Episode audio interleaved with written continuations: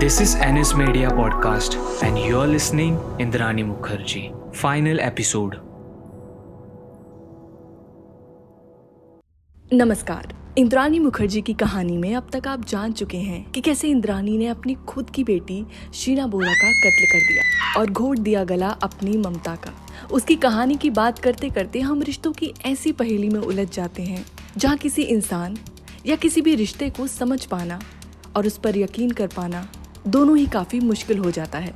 इंद्राणी कैसे कम उम्र में माँ बनी और उसी माँ ने एक वक्त आकर अपनी ममता का गला घोटकर अपनी बेटी की हत्या कर दी। कैसे उसने एक मामूली नौकरी और फिर एक हाउस वाइफ से एक कंपनी की ओनर तक का सफ़र तय किया। ये सब सुनकर ऐसा लगता है मानो ये कोई ख्वाब हो। शीना बोरा का कत्ल करने के बाद उसने पैसे के बलबूते सबका मुँह बंद करवा दिया और इस केस को दबा दिया। मगर वक्त बदला और कांग्रेस 2014 के चुनाव हार गई और अब सत्ता में थी भारतीय जनता पार्टी। जिस इन्वेस्टिगेशन को कांग्रेस के राज में उसने बंद करवा दिया था, उसे रीओपन किया गया। 2014 में शुरू हुई इस इन्वेस्टिगेशन से पता चला कि पीटर और इंद्राणी ने मिलकर लगभग 275.5 करोड़ अवैध पैसा मॉरिशस से आईएनएक्स ग्रुप के आठ वेंचर्स में 2007 से 2008 के बीच में इन्वेस्ट करवाया था। जाँच में ये भी सामने आया कि पीटर और इंद्राणी ने उस वक्त के फाइनेंस मिनिस्टर पी चिदम्बरम के बेटे, कार्ति चिदम्बरम के निजी खर्चे भी उठाए थे। कार्ति के होटल रेस्टोरेंट्स बिल उनके लिए टेनिस और फुटबॉल मैच के टिकट महँगी घड़ियाँ और न जाने क्या क्या जब कार्ति से पूछा गया तो उन्होंने कहा कि इंद्राणी और पीटर मेरे दोस्त हैं। और अगर उन्होंने मेरे बिल्स पे किए तो इसका मतलब ये बिल्कुल नहीं कि मैं उनकी कंपनी और इस केस से किसी भी तरह से जुड़ा हुआ हूँ। असली भाषा में कहा जाए तो उन्होंने इस मुद्दे से अपना पल्ला झाड़ लिया था। तेईस मई को शीना बोरा की बॉडी मुंबई की लोकल पुलिस के हाथ लग गई। सर आवड़े बोल रहा हूँ। हाँ बोल। सर अपने एरिया में एक लाश मिली है पूरी तरह से जली हुई है। शायद पुरानी लाश है। आसपास कुछ मिला है क्या? नहीं सर कुछ नहीं मिला। तुम वहीं रुको मैं आता हूँ और हाँ एरिया को सील कर दो। कोई भी आम आदमी लाश के आसपास नहीं आना चाहिए। यस सर बॉडी के बुरी तरह जल जाने की वजह से उसकी शिनाख्त कर पाना बहुत ज़्यादा मुश्किल हो गया था और इसलिए पुलिस ने बॉडी को फॉरेंसिक जाँच के लिए भेजा। जाँच के रिजल्ट्स में गुनाहगार का रिज़ल्ट भी आ चुका था। पता चल चुका था कि किसने कत्ल किया है शीना बोरा का। 15 मई 2017 को इन्फोर्समेंट डायरेक्टरेट ईडी ने एक केस फ़ाइल किया। केस कई नामी लोगों के खिलाफ था, जिनमें कार्ति चिदम्बरम आईएनएक्स मीडिया उसके पिछले डायरेक्टर इंद्रानी मुखर्जी, पीटर मुखर्जी, सिंधु श्री कुल्लर, नीति आयोग के एक मिनिस्टर और कई लोग शामिल थे। इन सभी लोगों को गिरफ़्तार कर लिया गया। लगभग तेरह लोगों को उस दिन हिरासत में लिया गया था। इंद्राणी को इस केस से अलग अपनी बेटी शीना बोरा के मर्डर के इल्ज़ाम में गिरफ़्तार किया गया था। ये अदालत इंद्रानी मुखर्जी उर्फ़ पुरी बोरा को शीना बोरा के कत्ल का दोषी मानती है। ये केस माँ का एक ऐसा रूप सबको दिखाता है जो कोई देखना नहीं चाहता। जननी कहलाने वाली माँ का एक बुरा स्वरूप ये अदालत अपनी बेटी के कत्ल के इंजाम में इंद्रानी मुखर्जी को फांसी की सजा सुनाता है। इंद्राणी का पाप इतना घिनौना और निर्मम था कि उसे इसके लिए फांसी की सजा सुनाई गई। फांसी की सजा सुनाए जाने के बाद इंद्राणी डर चुकी थी।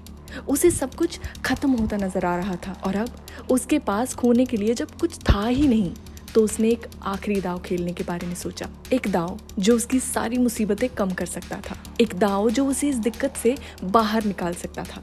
उसने नई सरकार के साथ एक डील करने के बारे में सोचा। ताकि उसकी और पीटर की किसी तरह रिहाई हो जाए। एक बार वो बाहर आ गई तो फिर फिर तो वो सब संभाल ही लेगी। ऐसा कहा जाता है कि इंद्राणी के केस के ही एक ऑफिसर, जिनका नाम गणेश्वर राय था, वो एक दिन जब अपने घर गए तो उन्होंने अपनी बीवी और बच्चे को मृत पाया। और कहा जाता है कि ये हादसा भी इंद्राणी के केस से ही जुड़ा हुआ था। इंद्राणी मुखर्जी के केस में शामिल लोगों की संख्या बढ़ती ही जा रही थी। और अब कार्ति चिदम्बरम के चार्टर्ड अकाउंटेंट एस भास्कर मन को अरेस्ट कर लिया गया। उन पर कॉमनवेल्थ गेम्स में कथित तौर पर गलत तरीके से सहायता करने का आरोप था। कुछ वक्त बाद चेन्नई एयरपोर्ट से कार्ति चिदम्बरम को भी अरेस्ट कर लिया गया और उसे वापस दिल्ली ले आया गया। तेईस दिन जेल में रहने के बाद आखिरकार कार्ति को बेल पर रिहा कर दिया गया और 2019 में तमिलनाडु के सिवांगा से लोकसभा इलेक्शन में कार्ति ने अपनी दावेदारी दी। तमिलनाडु चुनने का एक रीजन ये भी था कि वहाँ पे चिदम्बरम का काफ़ी अच्छा पब्लिक होल्ड था। मार्च 2018 में सीबीआई की पूछताछ में इंद्राणी ने यह कबूल किया कि उसने और पीटर मुखर्जी ने कार्ति चिदम्बरम को 10 लाख रुपए दिए थे आईएनएक्स मीडिया को पॉलिटिकल फेवर देने के लिए। अक्टूबर 2018 में ईडी यानी एनफोर्समेंट डायरेक्टरेट ने कार्तिक की 35 करोड़ रुपए की प्रॉपर्टी को सीज कर दिया, जिसकी कोई भी जानकारी या टैक्स सरकार को नहीं दिया गया था। अगस्त 2019 में पी चिदम्बरम और कार्ति दोनों को ही कोर्ट में पेश होने के लिए कहा गया और चिदम्बरम की अपील खारिज हो जाने की वजह से चिदम्बरम अंडरग्राउंड हो गए। चिदम्बरम एक जाने माने नेता थे और एक वक्त भारत के यूनियन फाइनेंस मिनिस्टर थे। उनके रातों रात गायब हो जाने से लोगों के बीच हड़कंप मच गया था और ये बात अब सब में फैलने लगी थी। मगर 24 घंटे के बाद चिदम्बरम ने कांग्रेस हेडक्वार्टर आकर ये बयान दिया कि मैंने कोई भी गुनाह नहीं किया और आईएनएक्स मीडिया के केस से मेरा कोई लेना देना नहीं है। आलम ये हो चुका था कि आईएनएक्स मीडिया के नाम से भी लोग दूर भाग रहे थे और कोई नहीं चाहता था कि उसका नाम आईएनएक्स मीडिया के साथ जुड़े। अगले ही दिन चिदम्बरम के घर तीन सीबीआई की टीम गई। चिदम्बरम के घर का मेन दरवाज़ा बंद कर दिया गया और इसकी वजह से सीबीआई को पीछे के दरवाजे से आना पड़ा। चिदम्बरम को 5 सितंबर के दिन गिरफ़्तार कर लिया गया। और दो हफ़्ते की जुडिशियल कस्टडी में रखा गया। जहाँ चिदम्बरम ने कहा कि हाँ मेरे पास आया होगा कॉल इंद्राणी का। फाइनेंस मिनिस्टर को दिन में हज़ार लोग कॉल करते हैं। इसका मतलब ये तो नहीं कि मैं इंद्राणी मुखर्जी के केस में शामिल हूँ और इस पर चिदम्बरम को छोड़ दिया गया। इंदिरा को सजा तो दे दी गई थी। चिदम्बरम कार्ति और पीटर सब अब आज़ाद थे। रिहा हो चुके थे, मगर इंद्राणी को अपने कर्मों की सजा काटनी थी। उसने न सिर्फ़ शीना का कत्ल किया था, मगर उसने कत्ल किया था ममता का और पूरे समाज की भावनाओं का। इंद्राणी को सजा तो दे दी गई थी, मगर क्या वो उसकी गुनाहों के लिए पर्याप्त थी? खैर, ये कोर्ट का डिसीज़न है, मगर इस तरह की कहानियाँ हमें समाज का सही आईना ज़रूर दिखाती हैं, और दिखाती हैं पैसों की ताकत और लालच का भयानक रूप। उम्मीद है आगे से हम एक और इंद्राणी मुखर्जी ना देखें। इस कहानी में सिर्फ़ इतना ही, मगर ये कहानियों की कड़ी और आपका और हमारा रिश्ता हमेशा चलता रहेगा, और हम मिलेंगे अगली कहानी में फिर से। तब तक सुनते रहिए NS media podcast.